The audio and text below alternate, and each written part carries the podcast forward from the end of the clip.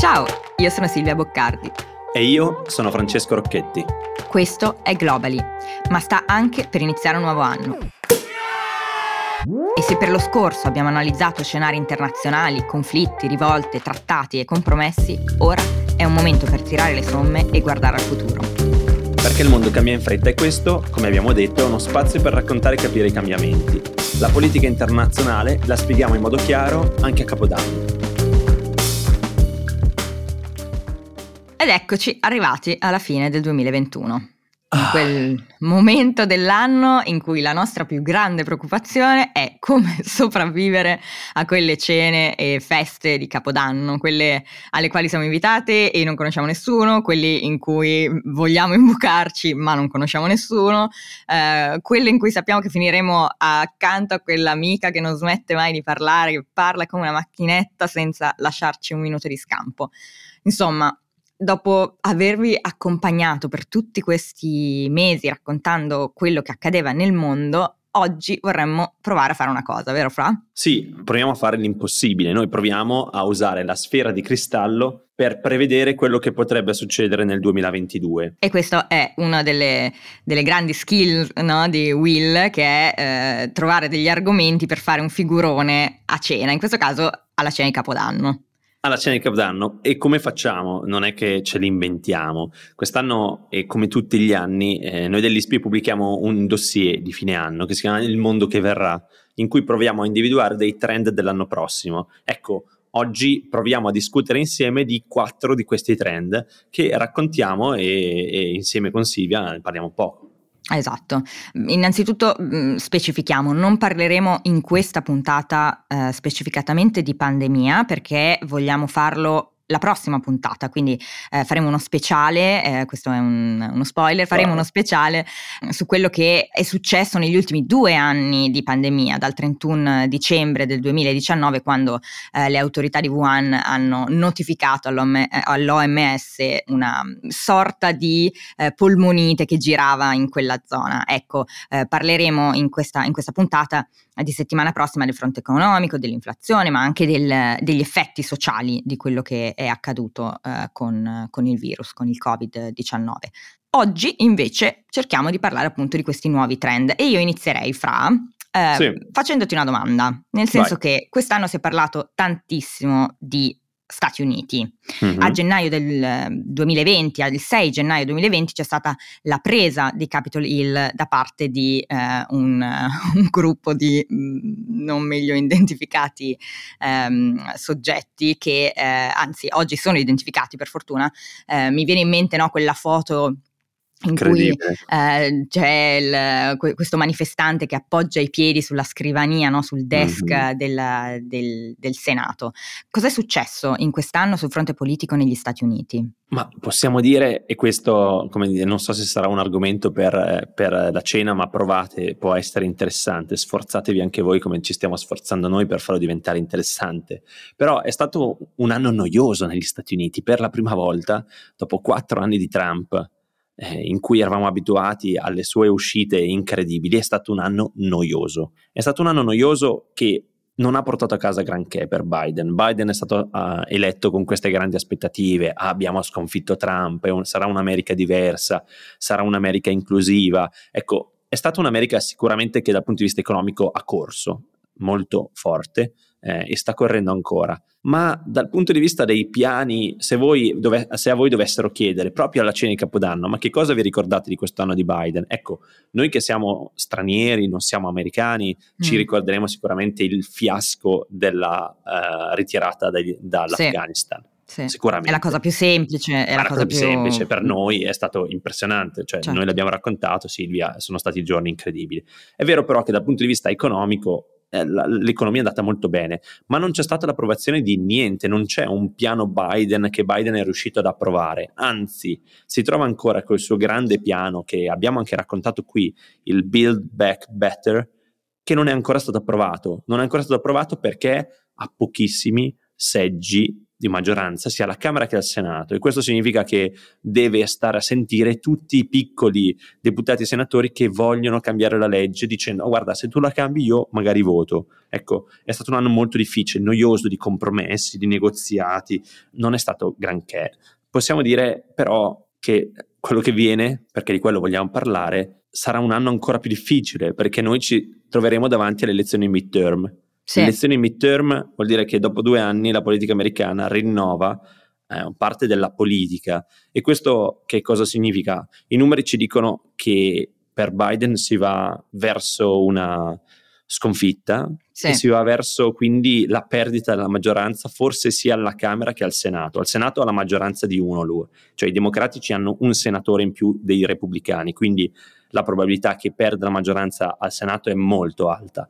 Alla Camera, dove la maggioranza è di 5 deputati, è comunque abbastanza elevata. Eh Quindi certo. eh, se quest'anno non è stato fatto molto, i piani di Biden non sono stati rivelati, non sono stati non rivelati, forse approvati, mm-hmm. l'anno prossimo sarà forse ancora più difficile. Andiamo verso eh, una politica americana che, come tanti dicono, potrebbe tornare al trumpismo. Silvia, eh. cioè, eh, magari non che torni Trump, anche se non è escluso, ma che quella stagione politica non sia finita l'anno scorso, anzi sì.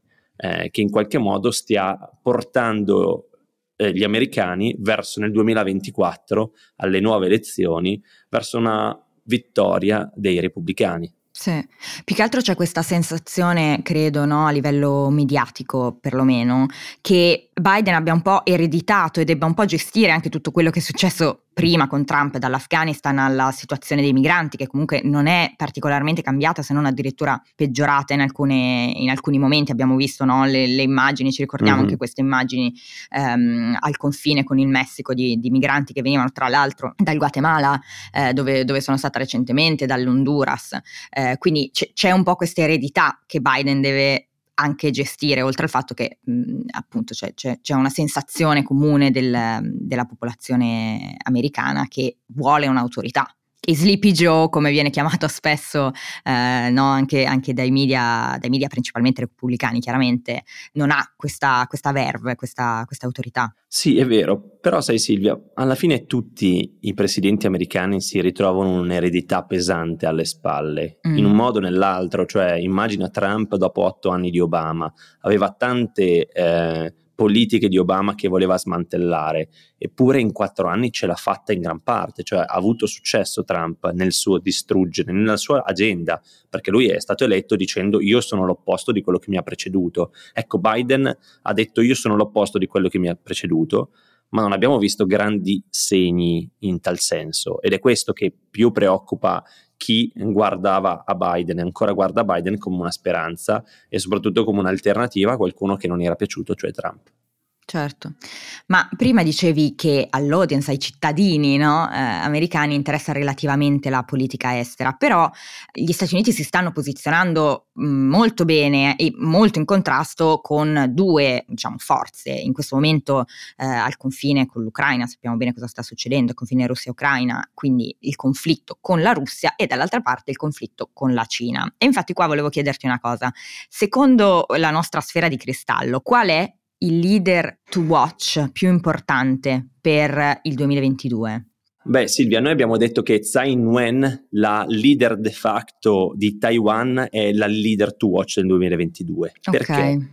Eh, perché Taiwan è in una posizione molto scomoda. Noi sappiamo che Taiwan è un'isoletta vicino alla Cina, che la sì. Cina considera parte del suo territorio, ma è un uno Stato autonomo al momento e tale vuole restare. Taiwan deve quindi in qualche modo eh, bilanciarsi tra il non farsi dimenticare, perché Taiwan ormai ha relazioni diplomatiche con pochissimi stati nel mondo, perché la Cina non vuole che i paesi abbiano relazioni diplomatiche ufficiali con Taiwan.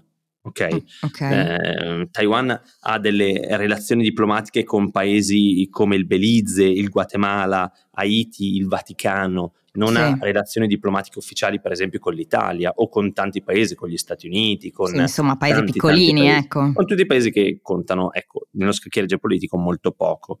Quindi Taiwan deve riuscire a mantenere alta l'attenzione su se stessa, cioè dire attenzione ragazzi, io non voglio che la Cina mi invada ed è anche vostra preoccupazione i paesi occidentali, i paesi che guardate con un occhio di riguardo la Cina, far sì che la Cina non ci invada.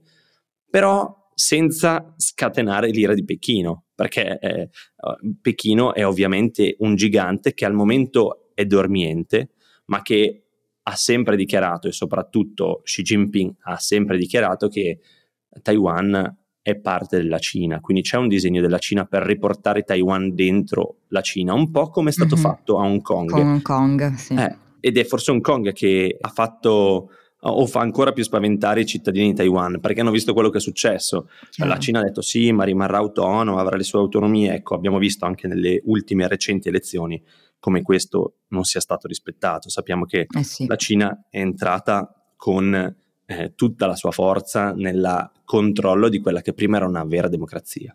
Eh sì, nelle ultime elezioni sono stati candidati soltanto, eh, appunto, candidati che, eh, patriottici e quindi che, ave, che avevano, eh, che erano di gradimento del Partito Comunista eh, e della Cina e di conseguenza sono state chiaramente delle, delle elezioni un po', un po', falsate. Infatti credo che sia andato a votare soltanto il 30% dei, sì, dei, sì, dei cittadini di Hong Kong, veramente un'affluenza bassissima. Noi possiamo dire che Tsai Ing-wen è la leader to watch perché è quella che deve riuscire a giocare con il fuoco. Eh da certo. una parte mantenere l'attenzione alta su Taiwan senza troppo far arrabbiare Pechino, un'operazione complicatissima. Certo, una delle cose che abbiamo menzionato anche spesso qui su, su Globally è il ruolo fondamentale di Taiwan per i semiconduttori altro no? che più grande cioè, produttore al mondo. Il più grande produttore al mondo di eh, questi semiconduttori che avranno, hanno e avranno sempre più un ruolo centrale eh, a livello economico. Infatti, eh, quando parlavamo no, settimana scorsa di quando arriveranno i nostri regali di Natale, se siamo riusciti ad avere sotto l'albero i regali di Natale, eh, insomma, Taiwan ha un ruolo centrale anche da quel punto, da quel punto di vista. Um, però mi piacerebbe capire, eh, sempre secondo la nostra sfera di cristallo, quali sono invece i paesi in cui ci saranno delle elezioni, un po' come è stato a Hong Kong quest'anno, che sono da, da seguire, insomma, che saranno da seguire in questo 2022. Ma allora noi dell'ISPI abbiamo identificato due elezioni molto importanti da tenere d'occhio, quella francese e quella brasiliana. Mm-hmm. Perché uh, in quella francese noi sappiamo che Macron cerca una riconferma, una riconferma difficilissima. Negli ultimi 60 anni soltanto due presidenti sono riusciti a farsi rieleggere per un secondo mandato, quindi un'operazione titanica. Chiaro. Titanica in un panorama politico che si sta spostando fortemente verso destra. Noi vediamo che dei quattro candidati che oggi se la giocano, diciamo così, quindi c'è Macron, c'è Le Pen, Marine Le Pen che abbiamo conosciuto, ha sfilato nel 2017, eh, Macron al secondo turno e ha perso ed è eh, la rappresentante in un partito di destra. Mm-hmm. Um, c'è Valérie Pécresse che è la rappresentante da poco candidata. Nuova, sì. Eh, sì, del partito di centrodestra in Francia e poi c'è Eric Zemmour, questo polemista ancora più a destra di Le Pen, quindi un, un arco politico che si è pro- proprio schiacciato verso il centrodestra. Sì. Assolutamente. Eh, quindi è molto strano, soprattutto perché noi sappiamo che in Italia è successo qualcosa, abbiamo firmato il Trattato del Quirinale.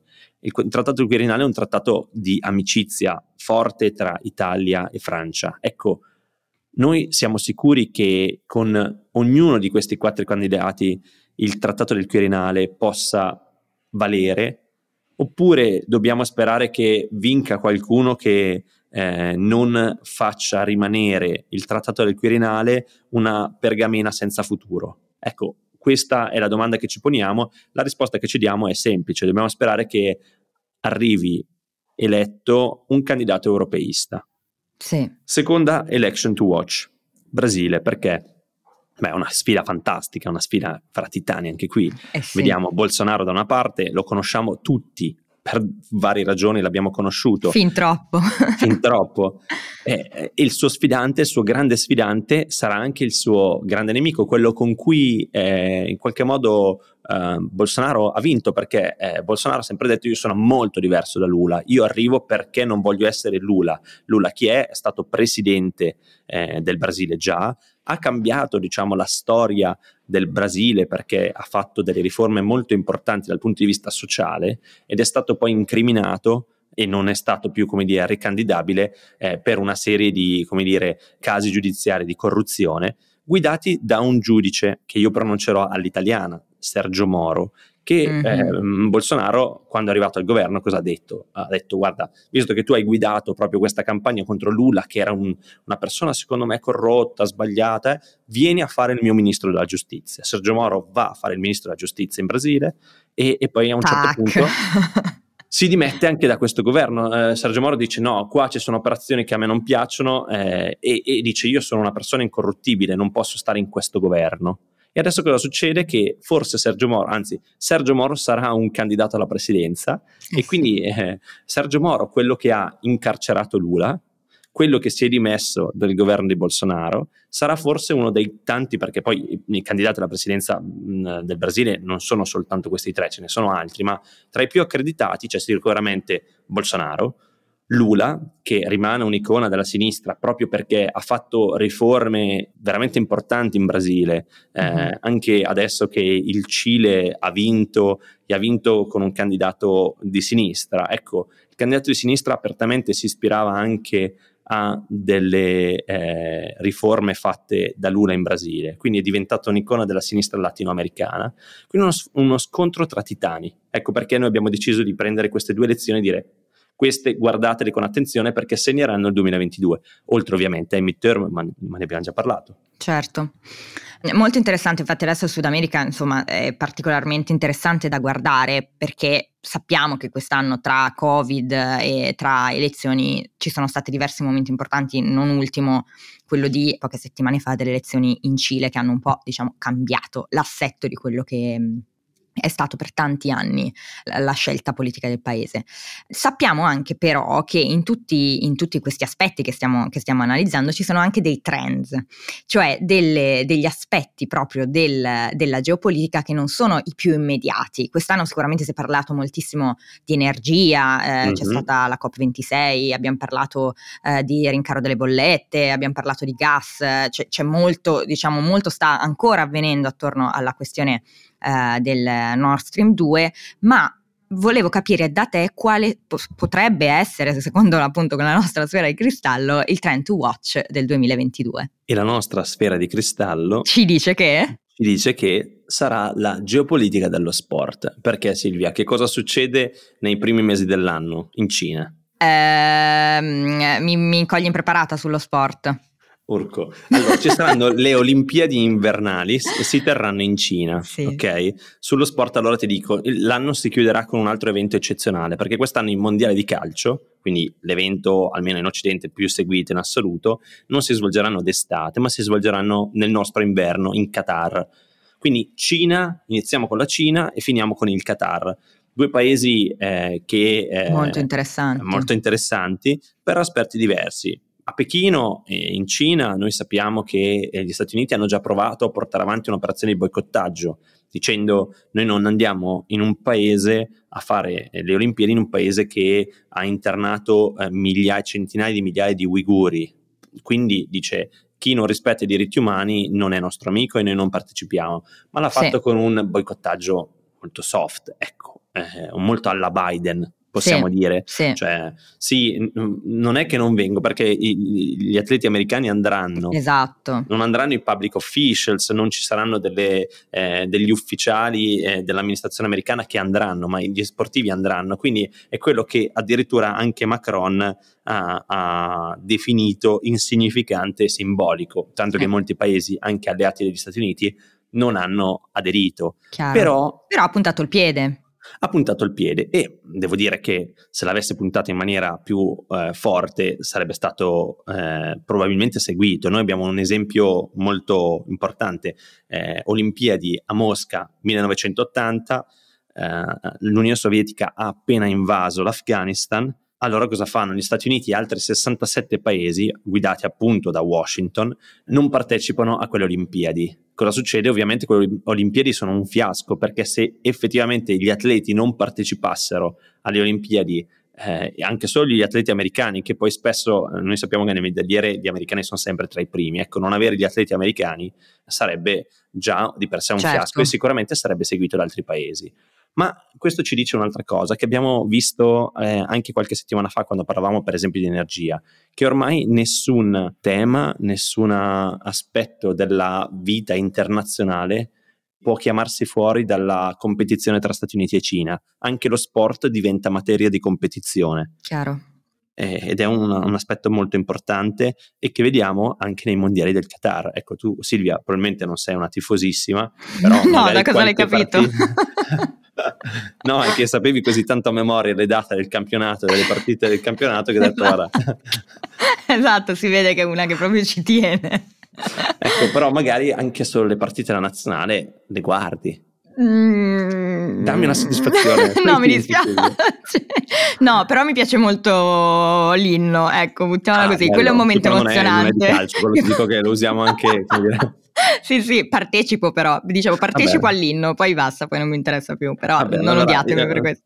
No, no, tranquillo, guarda, assolutamente. Ti racconto io due cose sul Qatar. Allora, il Qatar, quello che sai ovviamente che è un paese del Golfo, è un paese che eh, nei, negli anni passati ha vissuto dei momenti eh, molto difficili dal punto di vista diplomatico, sia con i vicini, sia con i paesi occidentali, perché spesso è stato accusato di eh, ospitare terroristi, di finanziare eh, eh, terrorismo internazionale. Quindi è un, è un paese che ha ha avuto grandi difficoltà sulle, dal punto di vista delle relazioni diplomatiche e che è stato accusato di sports washing, cioè mm. il dire eh, vabbè io mh, mm, faccio un grandissimo evento sportivo mm-hmm. eh, e mi ripulisco la coscienza. Mi ripulisco la coscienza. E l'immagine soprattutto. Certo, non è nuovo il Qatar a questa accusa, perché eh, lo è stato anche quando ha acquistato il fondo sovrano del Qatar, uh, è proprietario del Paris Saint-Germain, quindi eh, diciamo che di sport ne, e soprattutto di calcio se ne intendono da quelle parti. E, e quando lo sport diventa una, uno strumento di soft power, un, uno strumento per portare eh, anche l'immagine del paese e veicolarla attraverso strumenti che sono eh, non geopolitici, no? Mm-hmm. Diciamo che il Qatar non è l'unico paese che prova a fare questo genere di operazioni.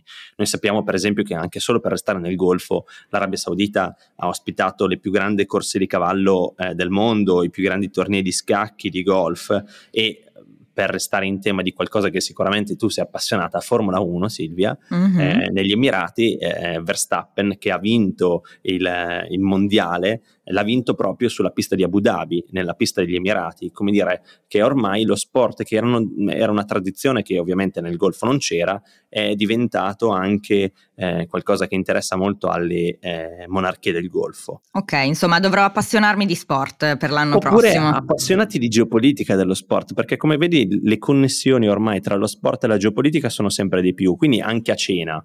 Silvia, mm-hmm questa roba tirala fuori, fai finta di un po' essere, come dire, tifosa di Verstappen. Verstappen. Dire, eh, Verstappen. Verstappen okay. e, dire, guarda, lui che con, eh, che con, la Red Bull ha vinto il mondiale, ma non è un caso che l'ha vinto ad Abu Dhabi, che il mondiale si sia chiuso proprio ad Abu Dhabi, l'ultima gara, no? Perché gli Emirati hanno voluto fare, e tu puoi dire, hanno voluto fare sports washing se li vuoi accusare, oppure puoi dire stanno in qualche modo provando a dare un'immagine al paese diversa se invece sei fiduciosa nei confronti degli Emirati. Ecco, come dire, credo sia un grandissimo argomento di, di, di, di conversazione, soprattutto se alla tua destra siederà, eh, e qua eh, come dire, sembra un'immagine un po' biblica, però non volevo, alla tua destra siederà qualcuno che eh, di sport è, è strappassionato.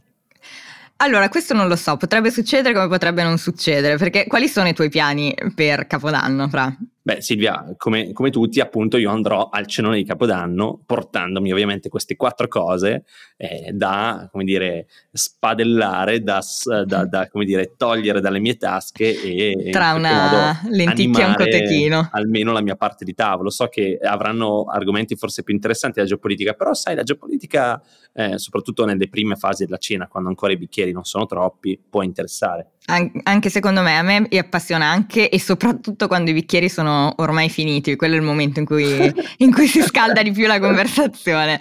Eh, eh, scusami, Silvia, raccontaci cosa farei tu a questo punto. Allora, io non posso dirlo per scaramanzia, perché è ancora troppo presto per sapere se Uh. riuscirò a fare questa cosa o meno. Se ci riesco, ne riparliamo alla, alla prossima puntata. Ne riparliamo nel 2022. Eh, ho una sfera di cristallo, ho visto che cosa potrebbe succedere, ma, ma non ve lo dico, ve lo rivelo la prossima ah, puntata. Che misteriosa sempre. misteriosa, misteriosa.